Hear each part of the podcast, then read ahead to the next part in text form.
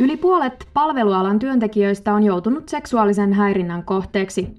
Palvelualan ammattiliiton PAMin tutkimuksen mukaan eniten ahdistellaan kampaajia, kerrossiivaajia ja baarityöntekijöitä. Palvelualan työntekijät tekevät työtä käsillään humalaisten parissa ja usein ympäri vuorokauden.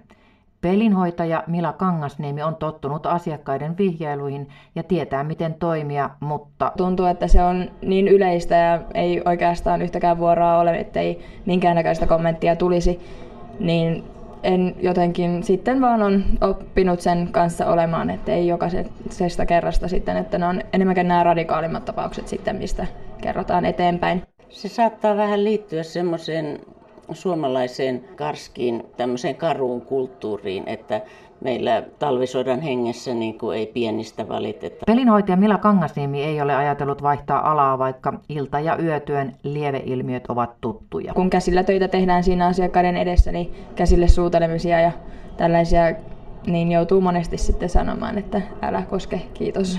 Kyselyn mukaan eniten häirintää kokevat paarityöntekijät, kerrossiivoojat ja parturikampaajat. Kampaaja kun tekee sitä työtään, niin on aika lähellä tai hyvinkin lähellä fyysisesti sitä asiakasta ja siinä sitten tietysti saattaa asiakas reagoida kaiken näköisillä eleillä, painautua niin kuin liian lähelle kampaajaa esimerkiksi.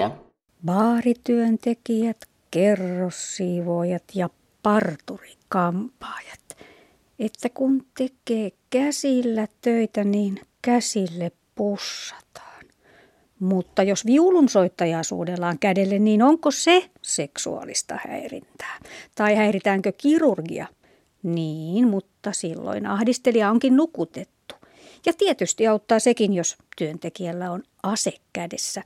Vaikka kuinka lähellä tekisi työtä, niin eipä juuri asiakas painaudu.